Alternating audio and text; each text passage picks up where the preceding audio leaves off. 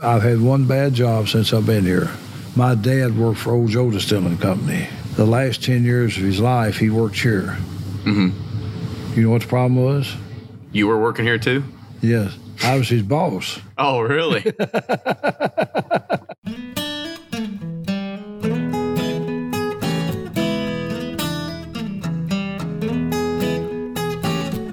Hey, it's Kenny here, and this is episode 207 of Bourbon Pursuit. It's been a pretty busy week and a half of bourbon news, so let's get to it. Another warehouse comes crashing down. However, this time it's not because of unknown reasons, but it was because of disastrous weather and wind. OZ Tyler, located in Owensboro, Kentucky, had a corner of Warehouse H get ripped off and barrels started coming to the ground back on Monday, June 17th. About 4,500 barrels of bourbon were in that quadrant that have now been rescued. The warehouse has been successfully deconstructed and the cleanup process is underway. That particular warehouse holds around 19,400 barrels. OZ Tyler has been in daily meetings with the Environmental Protection Agency to make sure that everything stays contained. On the bright side, there has been minimal damage and very little leakage because bourbon barrels are constructed to withstand plenty of movement. JW Dant. You've heard the name before because it's one of the many brands owned by Heaven Hill and is also one of the prominent bottled and bond bourbons that you see on the shelf. And it's been talked about previously with Bernie Lubbers back on episodes 36, 37, and 89. Well, Heaven Hill may own the name JW Dant as the brand, but they don't own the person. JW Wally Dant surprised the crowd during the National Bourbon Day celebration in Bardstown, Kentucky, announcing a $12 million investment to build Log Still Distillery on 2,200 acres of land that he purchased that was once Gethsemane Distillery, until that was actually shut down back in 1961. In 1883, that distillery at this site was called Head and Beam Distillery, but was closed during Prohibition. The distillery reopened the repeal of Prohibition, eventually selling to United Distillers and later Schenley. Production at the old distillery was relocated to Louisville in the early 1960s, and production at this location had ceased. The JW Dant brand name was sold to Heaven Hill in the early 1990s. Heaven Hill still produces JW Dant bourbon today, so don't expect this name on a future bottle from Log Still Distillery. You can read more about the history of JW Dant and Log Still Distillery at distillerytrail.com with the link in our show notes.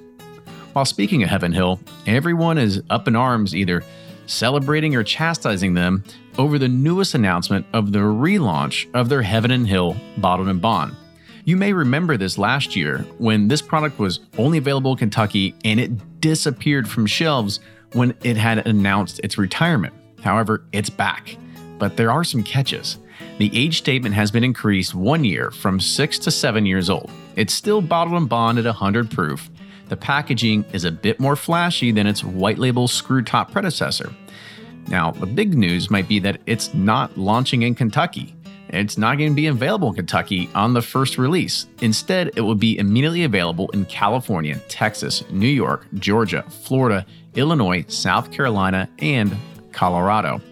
And the price has jumped from the once low budget daily bourbon of $12.99 to nearly three times that, with a suggested retail price of $39.99.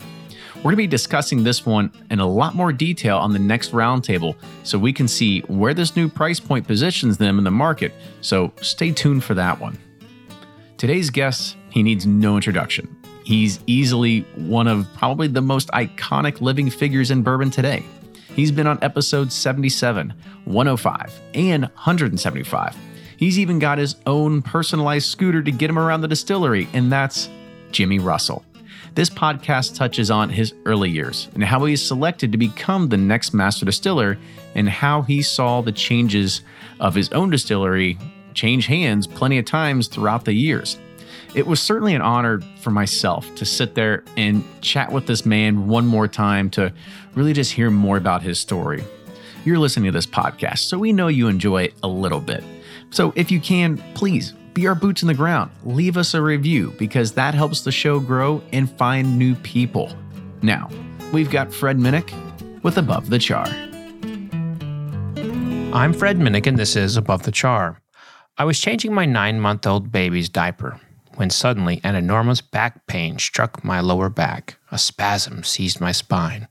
It's as if a thousand vodka troops grabbed their pitchforks and started stabbing me. Thank goodness I was able to place Julian gently down in the changing station as I toppled over in intense pain.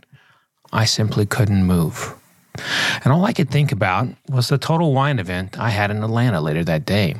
I had considered canceling it, but decided to push on. I drove to Atlanta from Louisville, stopping every hour to stretch my back.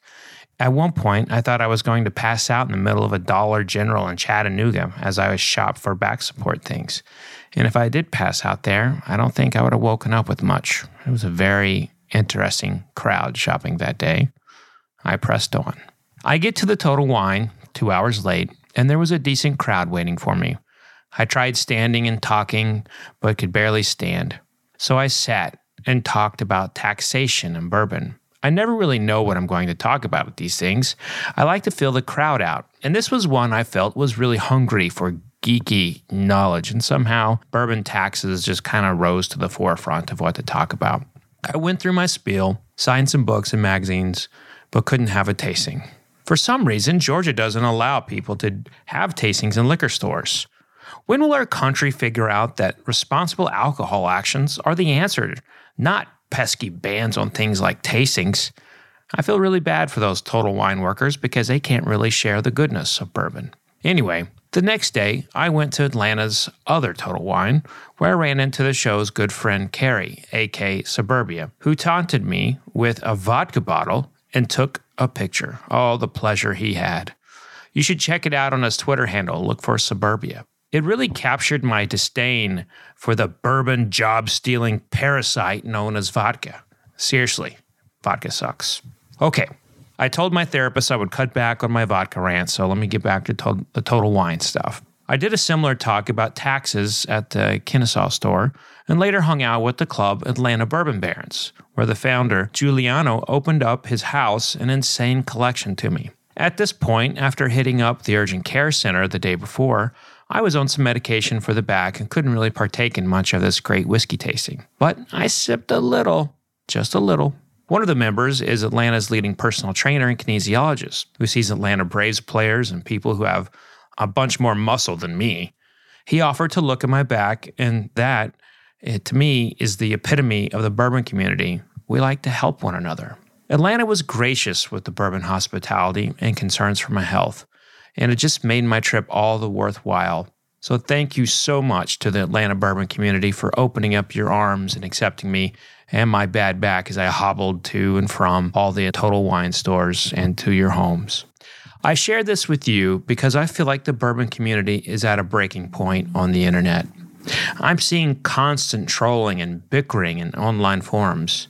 And maybe it's time we go back to the old ways of the bourbon social life you know, when you invited total strangers into your home and poured over your conversations with your very best bourbons.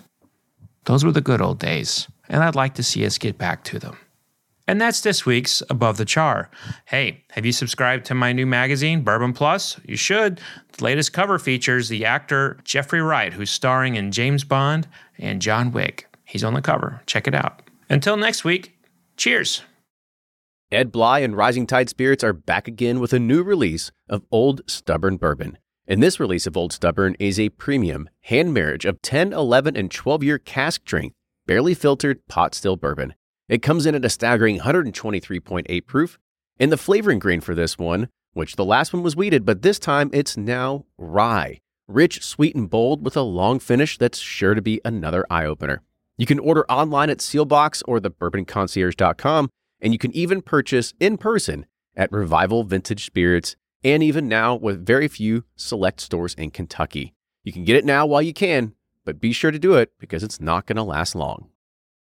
And they're off for another Give 270 2020 Unicorn Raffle. Your $20 ticket gives you not one, but two chances to win from our lineup of 20 Woodford Reserve treasures, including the grand prize, the rarest unicorn yet, the Woodford Reserve Kentucky Derby 150 Baccarat Edition. Only 150 bottles were made and is just like the one the Derby winning owner receives. Quit horsing around and get your $20 tickets now at give270.org. Charitable Gaming License ORG 0002703. From their bar to yours, Chad and Sarah of the popular YouTube channel It's Bourbon Night bring you their favorite at home old fashioned mix with the new Elemental Elixirs Golden Hour Syrup. It's a custom made syrup with notes of bold black tea, warm spices, and orange zest. All you need is your favorite whiskey and ice. No bitters needed. One bottle makes 16 drinks, so that's only $1 a cocktail before you add your own whiskey. They can also be enjoyed in other cocktails or spirits, mocktails, coffee, tea, and anything you can think of. It's crafted locally in Lexington, Kentucky, and you can get your bottle now at whiskeyambitions.com.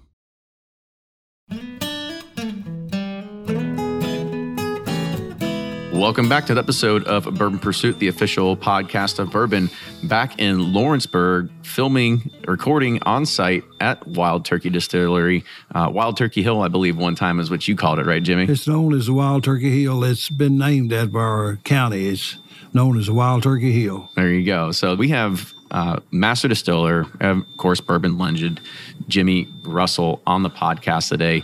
And before I kind of dig into it, just want to say thanks to everybody from Campari that helped set this up, everybody that uh, also kind of figured out the logistics for it as well. We are recording outside today, so if you hear some trucks going by, uh, it's something that Jimmy had already mentioned earlier to us that there is a rock quarry probably about a mile and a half down the road. Uh, apparently they make some pretty damn good limestone, and that's where you hear these trucks that are just going back and forth all day. Right, you know, this is where all the limestone, you have to have good limestone water to make good bourbon, and the Kentucky River is all spring fed limestone water. So I guess we'll go ahead and we'll kick it off with that. So anybody, everybody already knows Jimmy, so we'll get we'll get past that. But you know, we'll we'll talk about water in general, right? Because I think it's one of those things that uh, gets a lot of talk about when it comes to Kentucky bourbon. You know, you talk about limestone, you talk about limestone filtration, but does it really matter at the end of the day? Because a lot of stuff goes through like reverse osmosis and it's really filtered heavily through there. So, what's kind of your thought process? Well, now in the cooking process, we use just the limestone water. It's not goes through. Only time we use osmosis or anything is when we're cutting the bourbon after it's been aged for years. But it's just regular Kentucky River water when when you're actually cooking it. Cooking it. Oh, okay. Mm-hmm. So I guess let's let's give some people a little bit of a, a schooling. So when you're cooking bourbon, what's what's the usual time process uh, when it goes into the masher and everything like well, that? it depends on time of year. Uh, we're cooking 400 bushels to a mash, corn, rye, and barley malt. Now the cooking times are the same. We cook corn up to 212 degrees, and then we cook it for a period of time. Then we start cooling down we had a at a certain temperature. It has a little more starch, a little more flavors. And then we cool on down to certain temperatures. It add, we add the barley malt. Barley malt converts all starches into fermentable sugars. Then we pump it to our fermenter, add our yeast, and the yeast eating on the fermentable sugars produces the bourbon in 72 hours. And this depends on temperature. the cooking temperature is always the same.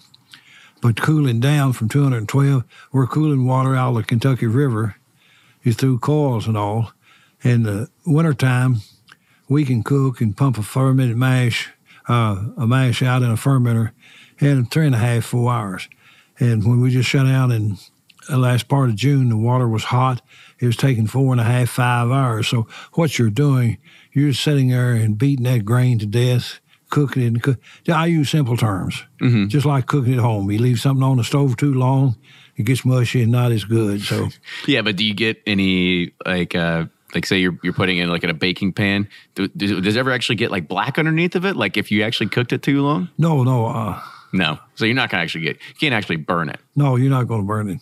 So is there is there a point when you know that the mash is done in your opinion? Like, oh yes you can tell by looking at the fermenter. It, the first day it's pretty smooth and even on top and the yeast eating on the uh, sugars that fermenter is rolling and moving, and it's a natural movement with the yeast reading on the sugars. Mm-hmm. You can see it, and then as it starts finishing off, we call it dying down. It'll start dying down, and it'll be come out clear on top. Oh yeah, that's the, oh, the fermenters, right? Yeah. yeah, yeah, yeah. We call it beer at that stage. hmm That's distiller's beer, absolutely. Right.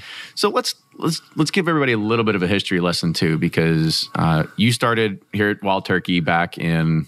September 10th, 1954. Okay, so you know the exact date. Do you remember the time? No, Six a.m. something seven, like that. seven o'clock in the morning. Maybe I'm not the first person to ask that one. I don't know. yeah. So you've you've pretty much taken. Can, uh, you've you've done a, pretty much every single role with inside of the Yes, distillery have. as well. Yes. Uh, I, most of the times you start in the bourbon business, you start in one place, you stay. The old master distiller took me under his wing, and I started out in the lab in the distillery.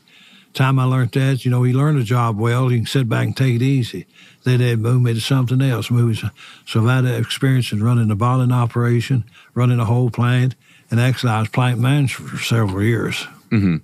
So what what made it?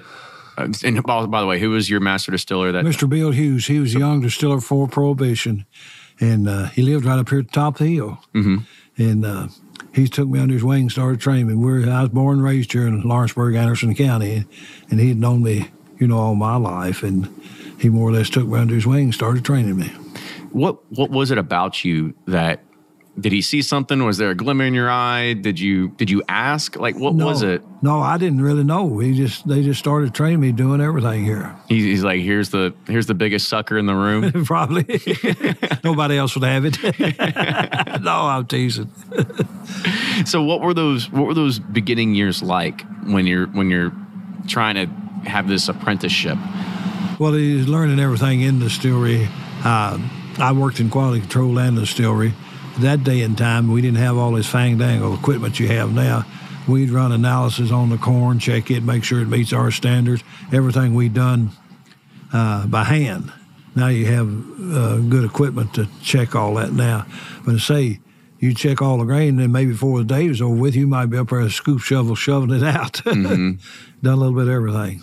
So so you started in 1954, right? Yes. And so at what point was that during um, pre post uh, sorry post prohibition and and was there anything that really that was I guess prohibition esque that that affected your your job at the time or was everything just running full cylinders? We started, uh, Prohibition ended in 1933.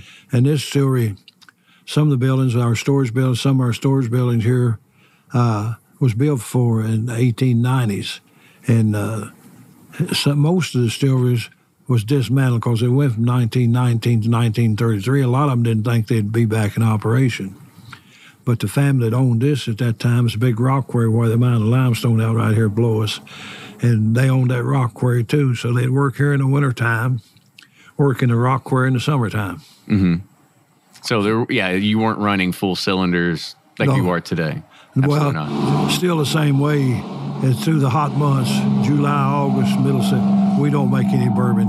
It's just too hot to doing the now bottling and warehouse and everything continues goes on all the time. Mm-hmm. Before it's the cooking mashes, it just takes too long to cook them and cool them down.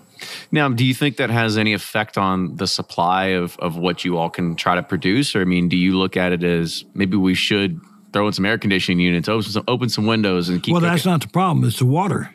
oh, is it? Well, see, we we start having chilled water to cool it down, and it just takes so long. But uh, we've doubled the capacity on the our distillery in the last few years, so we're running about three fourths of capacity right now. So when we built everything, re refurbished everything, we doubled or more than doubled our capacity. And the way we got it now, we can put in extra fermenters. We can still put in more fermenters and increase more and more. I mean, do you do you see the day coming when you're going to when you're going to need to do that, or is right now everything pretty good in status quo? Well, you know, I hope we have to because, say, when I started, 50 or 60 barrels a day now, because we're, we're strictly our own product. Everything's wild turkey products here. We make our own product, age our own product, and bottle our own product. Mm-hmm. well, almost right. You've got a few other things out there. Old Ripy, Bond and Lillard. Well, that, that was two old distillers. That was a one time deal. They went back and done some, Campari done that. Mm-hmm. But uh, that's some old distilleries was here in town. They've been looking at some of the old distilleries before Prohibition. maybe doing a special every once in a while on them. Yeah, I was about to say. I was like, there's another one that could be coming out. I think it was um, the oh, what was it? The, the Barons, the Barons releases or something like that. Uh-huh. Uh, it looked like it was kind of another another Yeah. Campari thing, but we figured you probably didn't have a, a whole lot of your hands involved in that one. Either. No, I didn't. So another thing, I guess let's give uh, an idea of of what. So at, at some point, you were also. Do you remember when you had to start going on the road to start talking about the bourbon? Yes, uh, it was probably at least 30 years ago or more. Uh, in production, the master distillers were working in production. They just, uh, it's the plant. That's all you done. And our company started me out uh, going on the road, and I made a trip all across the United States. And it was, it was completely different than it is now. Everybody, it's all whiskey. Don't make any difference what it is. Nowadays, everybody, with all the internets and everything, everybody knows everything's going. Just like this broadcast, broadcast, y'all covering everything. People knows what's going on all the time now. Well, there's a hungry consumer out there, right? They they Yes. they want to know more. They want to. That's what I say. When I started, it was just all whiskey. It didn't make any difference what it was. Mm-hmm. But now they're very well educated. They know what's going on all the time. So what was what were some of the biggest challenges when you were doing that in regards of trying to get people to either listen to you or try the product? Well, they listened uh, when you started talking to them. They really listened, and that's when these uh, bourbon societies come along, whiskeys of the world, and it's all over the world now. Anywhere you, you go in the world, you know, for many years, bourbon was strictly a Southern gentleman's drink. They got their cards or cigars, and bourbon went to the back room, played cards. That's where it comes in. I don't know if you ever heard the whole story. You never drank bourbon till after five o'clock. Well, somewhere it's always five o'clock Yeah, there you go. but that was old story. And then it's come a worldwide drink now. The export market is huge. Uh, everywhere in the world now, bourbon is really doing well. were you because you were uh, I guess you consider yourself a pioneer when it comes to going out traveling and, and talking about the whiskey. Were you nervous? No, not really. No. I'm just plain old Jimmy. I, I'm saying. Well, I mean, at this point, yeah, you you've stood up and you've talked in front of a bunch of people for uh, quite a long time, and I know one of the things that was always relatively funny was Eddie would always say, you know, you- didn't really do a whole lot of talking at home, but you should see you at the distiller. You're doing you're doing your thing. Then you're always talking. Well, that's what he said the first trip he made with me. And he come back home and said, Mama, you don't know Daddy. Said he don't say nothing around here. Said you can't keep him quiet when he's out on the road. Do you think you think you found like um like a, a new a new happiness when you were when you were traveling of, of trying to find a way to connect with consumers? Well, that, but I've always been people. I enjoy people. I'm a. I call myself a people's person. I like to be just like here. I try to get down to the visitor center at least once today, talk to the visitors, see what they have to say about it.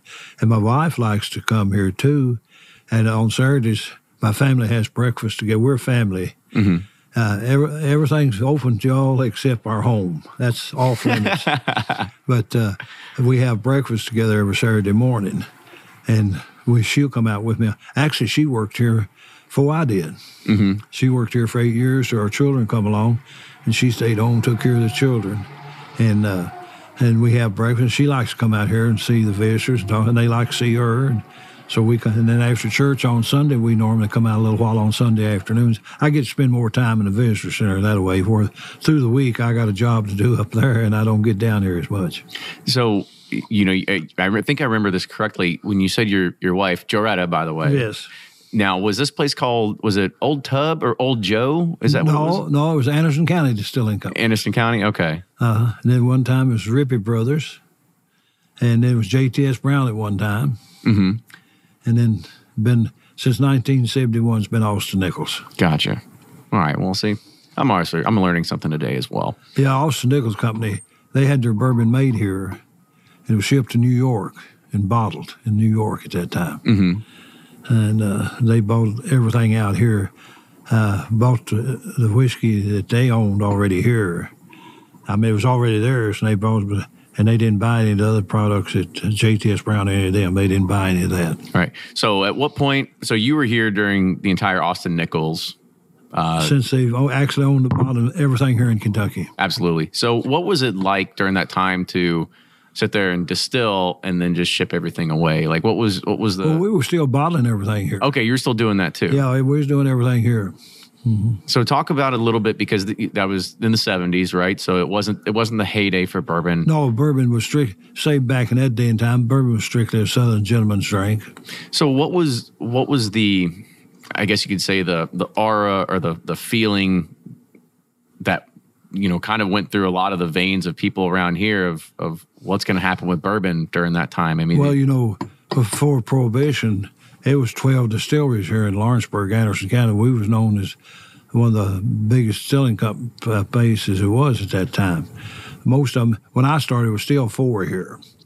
Four Roses was known as National Distill here in town.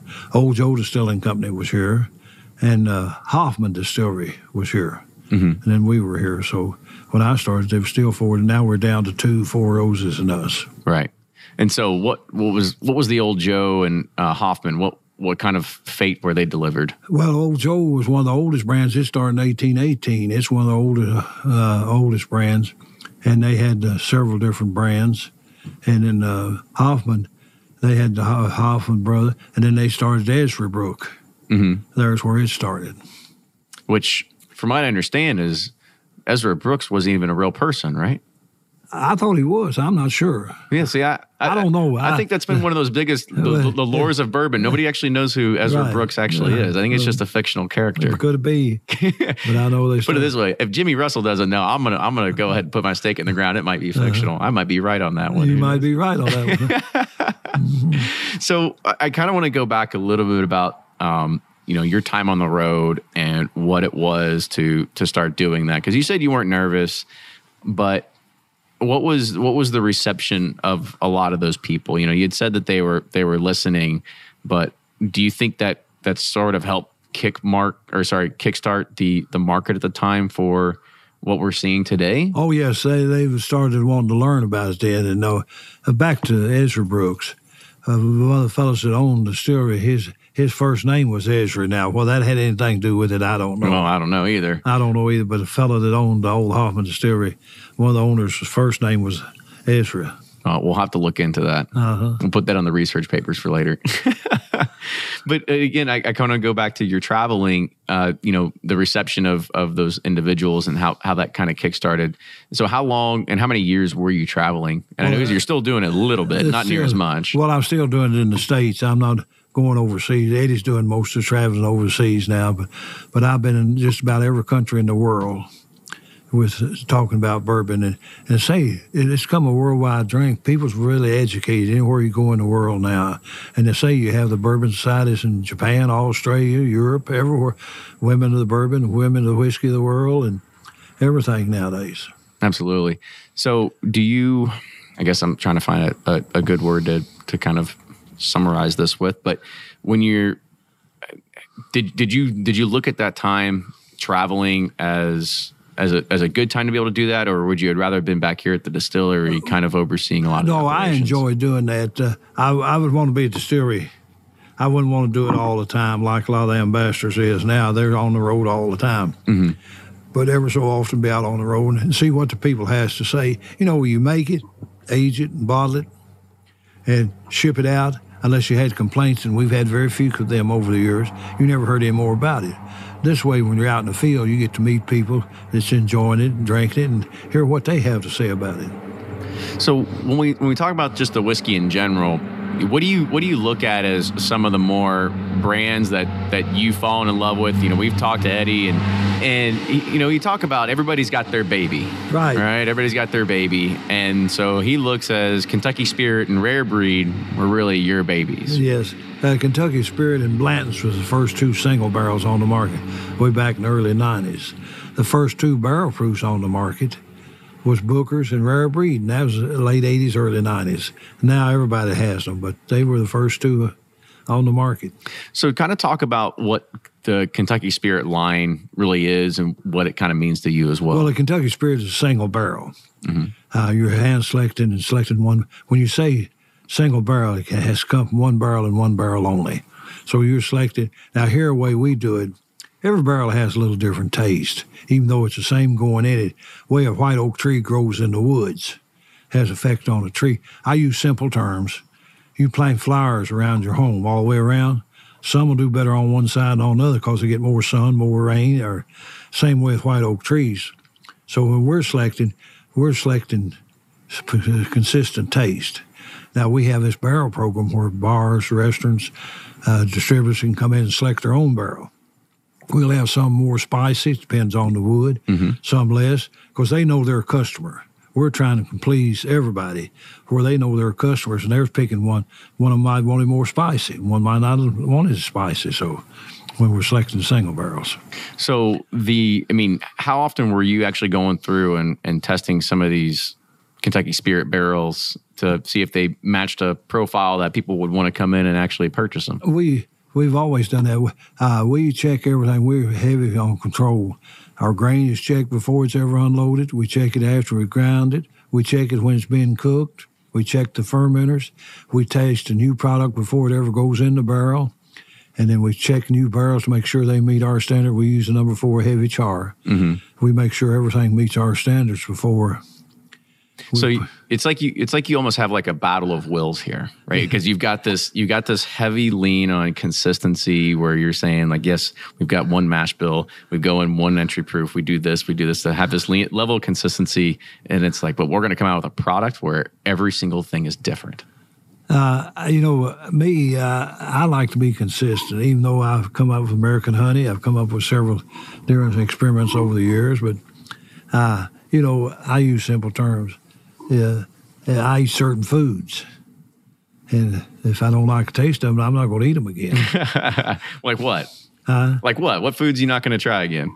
Well, uh, yeah, because some people, some people say like, oh, I'm too old to eat this anymore. Like I'm going to enjoy the rest of what I'm going to eat. Uh, well, my wife's here, she says I eat too much steak and beef. you can't have enough steak. That's and fine. barbecue. Yeah, there you go. What about stuff that you you're not going to touch? Anything that you're not going to touch anymore? No, really. More, uh, it's not very few things that I don't like. Mm-hmm. All right, so let's talk a little bit about the warehouses here. So it seems like you probably know every every nook and cranny of a lot of these things, right? right. So do you have do you have a favorite warehouse? You know, to me, uh, most of them, if you see, if you sit here, you see them. They all sit at about the same level, get same airflow, get same airflow and everything. At uh, where some places are, you know, they're down in valleys and different places. But here we're getting, now Eddie likes A and B warehouse. He says it easy. But, you know, you get something in your mind, you believe it. But uh, me, uh, I don't see a lot of difference in any of our houses. Mm-hmm. What about the floors? Do you have a particular floor that you're uh, akin to? Well, the third, fourth, and fifth floor is ideal aging. The first and second floors are these seven story warehouses. Uh, it can be 30 degrees difference between the top floors and the bottom floors. It ages too fast on the top floors and don't age fast enough on the bottom floors. So at times you have to rotate the bottom. The middle floors is ideal. The humidity and temperature and all that is not that identical, big change in it. So, but the bottom floors and top floors, it is. If you was over now going through the warehouse, you start up them steps every floor you feel the difference in the heat going up. Mm-hmm. So why do you think uh, they stop? Why'd you stop at seven? Like, so why, why wouldn't you go like a fifty-story warehouse?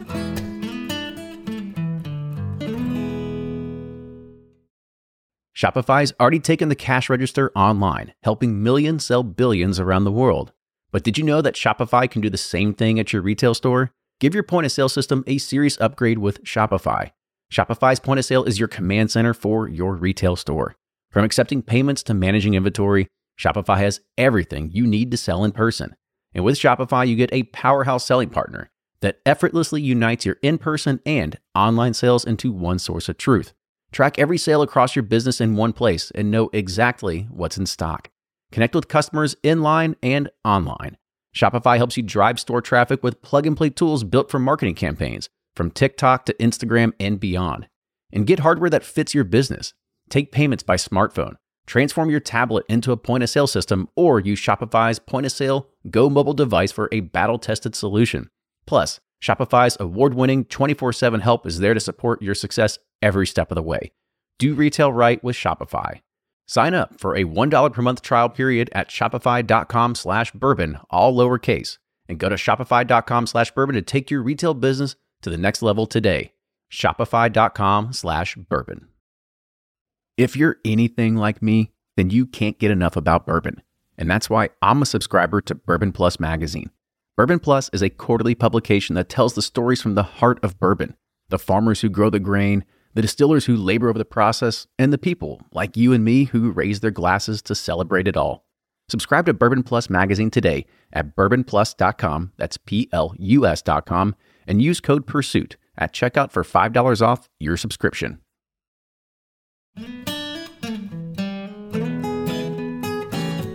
So why do you think uh, they stop? Why do you stop at seven? Like, so why, why wouldn't you go like a fifty-story warehouse? Like, what, what would be the what would be the, the the ideal way of not doing something like that? Well, I don't know how that would look, but it'd, be, it'd be monstrous. it'd be monstrous. But to back in that day and time, they didn't have all this equipment you have now. They they uh, had pulleys and uh, horses that pulled the barrels up to the top floors. Oh, really? Yes. Yeah, because I guess I mean I've seen you've seen you can go in some of like these these warehouses and you do see the uh, you can see like the pulleys and you do see like essentially like the almost like an elevator shaft you put it on and you Uh, get it- take it up, pull it up with pulleys and horses. That's what they told me they used to for prohibition here. uh, they didn't like put a put a backpack on you with a rope and make and make you go pull Well, them up now either. wait a minute. Another thing, and now you have ricking machines and all to put them up in the three tor three uh, tier ricks. Mm-hmm. Back in that day, we called it drop ropes. You had a cable with hooks on the end, and you looped it up over the f- floor above you, and one fellow would hook the barrel with the hooks, and the other fellow would be back there pulling them up. Oh, really? Put them in the rig. Now you have all kinds of equipment to handle that now. Yeah. Same way taking them out. You had to take them out the same way. So what other I mean, let's let's go ahead and rewind the, the clocks of time here, right? So during your time, what other type of innovations have you seen when it comes to just yeah, either that's rolling barrels or ricking barrels or dumping or anything like that that's sort of either made it easier or just it's made it easier. You got better equipment now. Uh, everything's better equipment now. You, you know, in the dump room, you used to knock the bung out of every barrel. It's still now we got uh, you got a bung puller pulls the barrels out, sucks it out there now. Same way in filling barrels, you filled every barrel, and then you had to drive the bung in it, roll it out. And it's a lot of those things is better equipment now. That's we I say uh, our farming and everything. We haven't changed anything, but you just have so much better equipment now than you did. And everything to steel, you run it by hand. You had one hand on the steam valve, one hand on the flow valve, mm-hmm.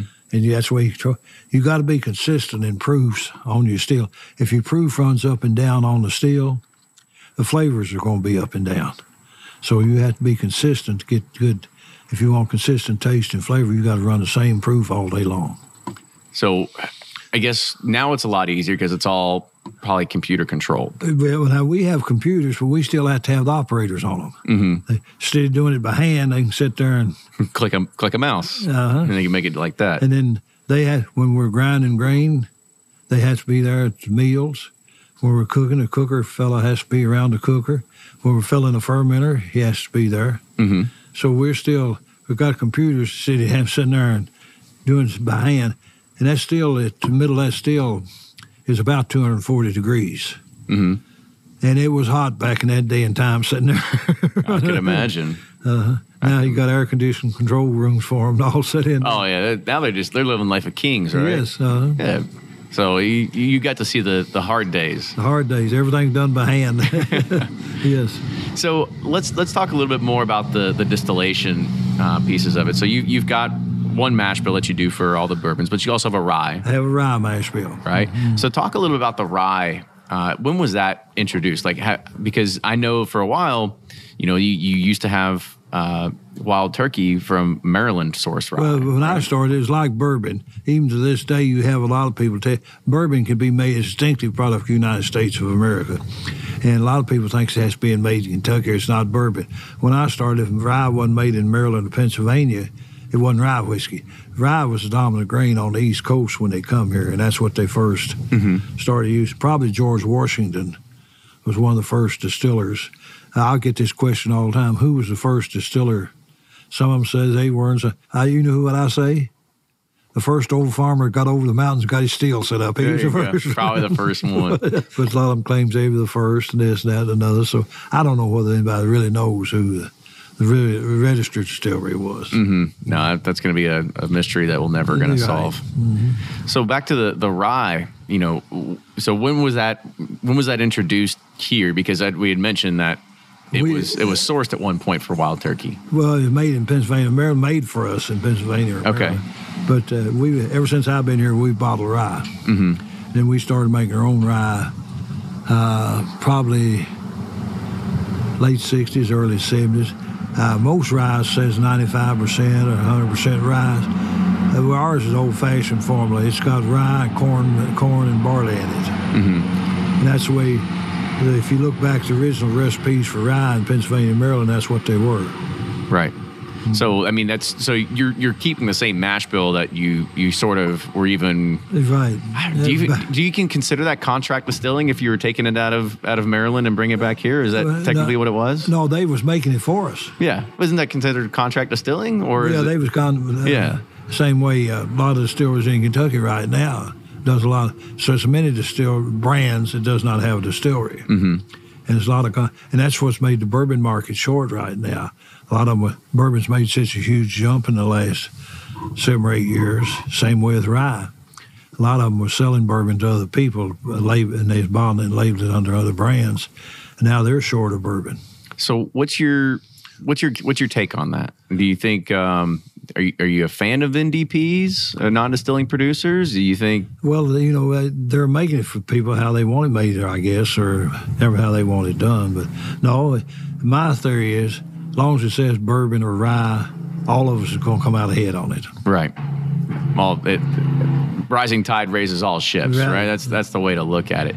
So, so yeah, so you you've been doing that for a while. Um, Rare Breed is the the barrel proof baby of yours. So, kind of talk about the inception of that. Well, actually, we were tasting, we sample. I say we sample everything. We're sampling this agent each year sitting here. And uh, a lot of visitors come in, we'd be sampling. We would sample right in the warehouse at that time, Knocked the bung out and had, had a thief, pull it out of the barrel and sample it right there. A lot of visitors come in kept saying, well, why can't we get some of that? Why can't we get some of that? And that's what brought the, to me, that's what brought the idea for us here that if they was wanting it, that we could probably make it happen. Right. Right. It's easy enough to just not you can just basically just dump it right away. You don't need to proof it down too much, right? oh, you can't proof it down. Oh, yeah, not gonna proof it down at all. Uh, you actually, the only thing you can do is put a little water behind it to clean out your filters. Because you got a filter to get that some of that, that char, heavy char, and the dump troughs. You'll see big flakes of char in there. It comes loose in that barrel.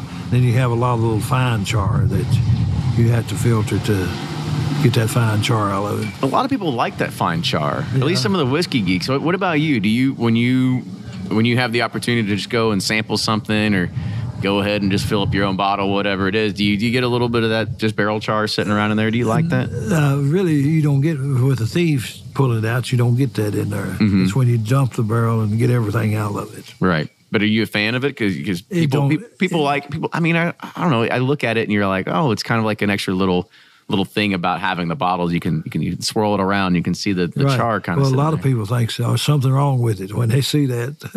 That's what it is. Yeah, I could see uh, probably a, a general consumer market would probably look at it like that. The same reason why everybody went to chill filtration at one point because you'd put ice in it and all of a sudden it looks cloudy. Right. But now we're starting to see this shift or this turn where people are they're asking for you know non-chill filters. Non-chill filter, They're yeah. asking for throw a little piece of char in there for good measure, so I know I know I know it's authentic or something. You know, uh, actually, we never used to chill. For, it, it depends on the proof. It depends on how much water you're adding when you cut it down, whether it'll uh, it needs chill filtering or not. So at 101 proof, up until just a few years ago, we never chill filtered it at all. It now what'll happen to it if it's uh, say here shipping it from here and maybe 40 degrees goes to Canada 20 below it get cloudy and hazy uh, and that's what you're doing you're checking out some of those things that it won't get that away when you chill filter. Now there's there's always the the never-ending debate or story. If you do chill filter it, are you removing any flavor? well unless you see by federal law Uh, if you move so much flavor, you can't call it bourbon anymore. Mm-hmm. So no, you're moving, doing very little flavors on it. So you don't think it's really affecting anything? You think it's more of an aesthetic appearance? Aesthetic. No. Yeah. Let's say now, uh, the lower proofs, if you're adding a lot of water, see, we're not allowed. Uh, the rule of thumb, it takes about a gallon of water to produce 100 gallons of bourbon, one proof point. So our barrel proof right now is 116.8, and we're bottling at 101. You're adding very little water to it. Now, if it's coming out of that barrel at 140 something, you're cutting it to 80 proof, you're adding a lot of water to it. Absolutely. Because we just still distill at low proof and put it in the barrel at low proof. Uh, to say, the higher you distill, we're allowed to distill up to 160 proof. Mm-hmm. And I use simple terms. You like to eat steak? Do you want it well done or you want a medium rare? or- Right. Yeah. You like it well done? I'm not a well done fan. No, I'm, Why? I'm a medium, medium rare. Well, it's just you don't get a lot of the those flavors. You answer my question. There You're taking the flavor out of it. Yeah. Mhm. Yeah. I mean, so if it sounds like you're a steak guy. We were talking about it already. Uh, so steak and baked potatoes. are you uh, are you a ribeye, fillet? What, what's your what's your what's I your like, cut of meat? I, I like all, but I'm a prime rib person. You're a like- prime rib guy. I didn't even think about that. and raw horseradish with it. oh yeah. Uh-huh. That's so. Uh, Joretta is she a she a prime rib cooker for you? You go out around no, town we and go get out. yeah. uh, you know, when the children were growing up, she cooked all the time, and um, now just the two of us, and she never knows what time I'm getting home at nights. So we eat out just about.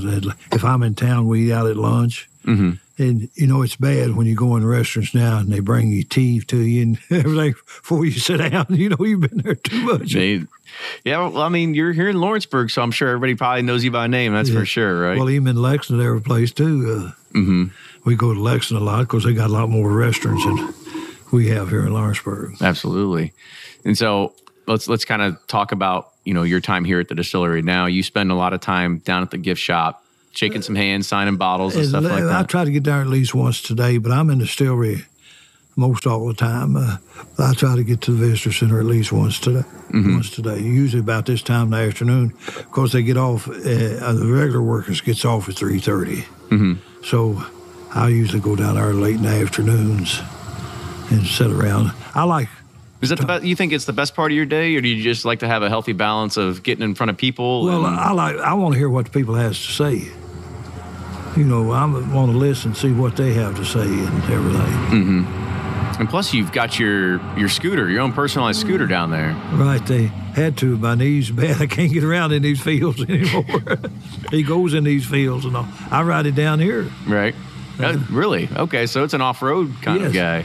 Yes, it run forty miles an hour on the road. Oh, well, you could just take it through the McDonald's parking lot if you're getting hungry too. Right.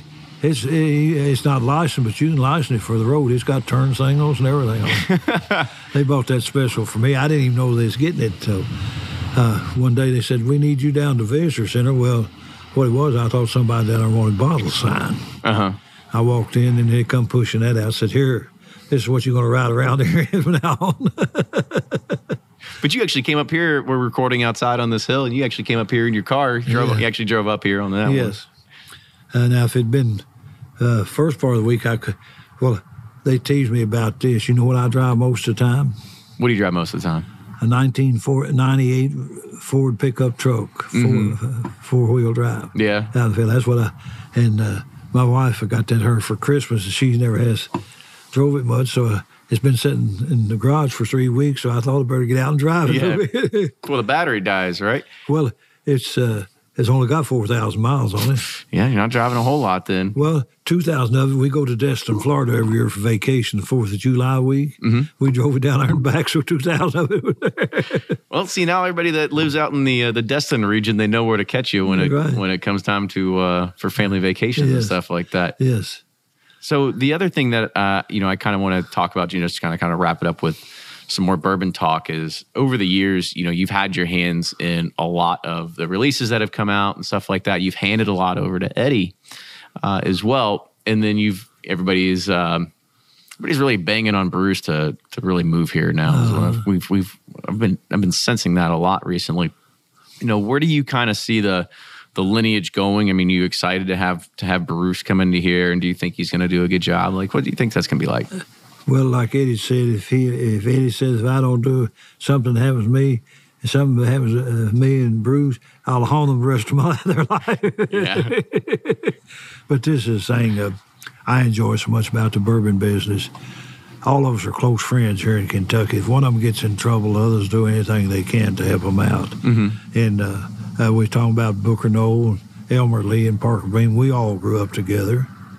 Fred Noe and Eddie grew up together. Now Parker's son, Craig Beam, they, they're about all the same age. They grew up together, but Craig had to give it up. Uh, you know, Parker, close friend of mine, he had LS disease. Didn't get it till he was in his seventies, and he got to the point where he still could talk all right, but he couldn't do anything. They have big trucking companies and cattle farms, so Craig had to give it up and stay in uh, taking care of the farms and all.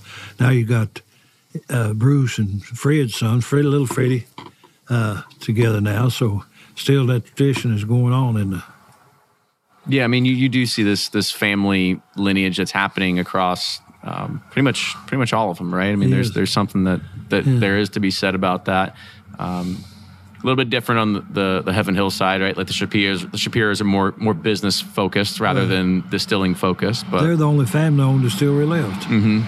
Uh-huh. All the rest of us are owned by foreign countries or stock. Mm-hmm. So, at one point, would you would you have rather had the opportunity to like buy back Wild Turkey and put it under the Russell name? Or? No, we never did own it. Yeah. Uh, well, not buy it back. I'm just saying, like, if the opportunity presented itself, or it was just something that uh, probably never would have happened anyway. Never would have happened. No. Yeah. Mm. Yeah, it's, you know, it's very costly, Yes. Yes. very costly. And see, most things, if you don't turn your inventory over in three or four months, you're not going to be in business very long. Mm-hmm. See, here, we're not thinking about even turning the inventory over to seven to eight to 10 to 12 years from now. Mm-hmm. So we got a lot of money tied up, especially in the state of Kentucky. We pay a tax on each barrel that sits here in ages Yes. to the state of Kentucky. Now you had also mentioned 12 years, but from what I understand and what I remember is that you're you're more of a like a seven to eight year old bourbon 10, kind of yeah, guy. it's a seven to 12 is what I think. Seven to 12. Yeah, now we do an older limited edition every once in a while. Mm-hmm. We put out a 14 year old, a 15 to 17. The decades that we just finished, that Eddie put out, it's got 10 to 20 year old bourbons, but it's just a few barrels. Mm-hmm. And we we can our regular bottling, the one on one's 1,400 barrels to a batch bottling. In the small batch, it's no such term as small batch. No, you can. It doesn't really matter. You can call it whatever you want. Ours is about 100 to 150 barrels. And we're tasting all the time. We find something we think's aging a little extra special. We'll set them aside and keep tasting them. And if it starts getting that woody, oaky taste, if you like a lot of wood and oaky taste, you like an older bourbon. But I don't like it. And uh, if it starts getting that, we can move them down at the bottom of our house and slow that aging down. We can't move 700,000 barrels. That's what we No. got in inventory right now. So I guess let's let's talk about that with woody and oaky bourbon because there is kind of a a shift in the way that consumers are looking at buying bourbon when it comes to like a, a whiskey geek market, right? When people are coming out with crazy age dated 23, 27 year old bourbons and they do they've got this like heavy oaky tanning tannicky kind of taste or flavor to it. Uh, however, people like you are, are saying that's that's probably not the way you should be drinking. My or- personal taste. Yeah. I mean, that's your taste. You drink whatever you like, but that's not my taste. So wh- why is it that you think that uh, a, I would say a, a new whiskey geek or new whiskey consumer gets totally enthralled with this large number on the package rather than the taste in itself? Well, a lot of people think the older it is, the better it is. Mm-hmm. Now, let's go back to Scotch, which I know a lot about that too. See, they're using barrels that's been used two or three times. I think it has to be 15, 16 years old to really get some good taste in it. Mm-hmm. Because they're using barrels that we've already used. And the one thing about it, when they start using your barrels, they want to keep using them because uh, in eight years we lose about a third out of a barrel. It soaks into the wood and they're getting some flavor out of that barrel. So if they used our barrels one year, Beams or Makers or uh, Buffalo Trace, any of them, it's going to change the taste of their product. Mm-hmm. And that's one thing. uh, It's like food and all. I want it to taste the same every time. I don't. I don't want something. If I eat food, taste this way tonight, next week it tastes a different way. I don't know whether I want it anymore or not Oh, there's a lot of variations you can do to mac and cheese you can- anymore. Yeah, know, right? And then, you know, that's a funny thing. Uh, mac and cheese now is all over the world. It used to be, you didn't see much of it, but anywhere you go in the world now, it's mac and cheese. And they got it all, there's so many different ways they fix it now and cook it. To, Well, do you have, do you have a favorite mac and cheese recipe? We could just turn this into mac and cheese pursuit because I think there's there's not a lot of people that don't like mac and cheese out there. right. Uh, there. Joe, right to make a good mac and cheese? we don't eat much of it. No, no mac and cheese for you all much Now, anymore. my parents put tomatoes in it. really? Uh-huh. That's a new one. Yeah, they, their mac and cheese when I was growing up had tomatoes in it. Uh, See, I've I don't think I've ever had that. Well, I'm old. I'll- I can always try it though. I can always try it. So we're gonna wrap it up with uh, with one last question here, and this actually come, came from a listener. Uh, his name is Jeremy, and he said, uh, "Me and myself have." Uh, and several people that I know love visiting the distillery. We love to visit with Jimmy for an hour or so. He's a good, rich source of information and bourbon lore. Now, he kind of wants to ask, what's a couple things to like an advice that you would give of things or codes to live by for, for younger generations? Well, to me, do it uh, like I said a while ago. Do it right or don't do it at all. Don't try to change. Keep consistent taste and flavor flavoring all the time. Don't keep changing different things. I just I say Eddie and him says I'm hard headed in ways, but I've done a lot of experimenting over the years with American honey, with uh, uh, barrels has been aged uh, different barrels and everything. I've done a lot of experimenting over the years, but I, I stay strictly to old tradition, doing it the right way. Well, that's that's in the bourbon side, but just in, in life in general. In life in general, what what do, what do you have some good some good little tidbits that you can hand down to young generations of whether it's uh, don't work too hard, maybe it's uh, just enjoy what you love, whatever it is. Enjoy what you love. Don't try to be somebody you're not. Mm-hmm. That's what you know. I don't. I hope you see I'm not a put on. Uh, as plain as I can be. I just that's something I don't, people try to put on a big spiel, and I'm uh, not in favor of that. Deep thoughts with with plain old Jimmy right, here. Right. So let's, let's go ahead and we'll wrap it up right there. So make sure that if you get the opportunity to come to Lawrenceburg and visit Wild Turkey, uh, try to figure out because we're we're recording around three o'clock right now, four o'clock. And he said he's usually down at the visitor center then, so that's when you know it's probably a good time to go catch him. Or you can ask the visitor center, and I'll be glad to come down there and talk to you. There you go. You can do that as well. All right. Yes. So he'll he'll do that for our podcast listeners. Yes, so I will. Well, Jimmy, thank you so much for hopping on the show today. It was a pleasure to talk to you and you know capture a lot of that good information. I'm sure we all learn something new every single time, and I think we're going to have to go back and figure out who this Ezra Brooks character was. Yeah. Well, thank you for coming and being with us. We enjoyed it. Anytime you're always welcome here, anytime you want to come. Abs- except your house, right? Except not at home. That's off limits. We're a family. It's okay. I, I'll accept that. I'll accept that. But you'd be surprised. Uh, I'm not good on these computers. No, I never. Uh, people tell me I saw you were home on, uh, tele, on the internet and all. well, They know where you live. yeah, that's that's the uh, that's the scary thing about it. You got got to hide your address.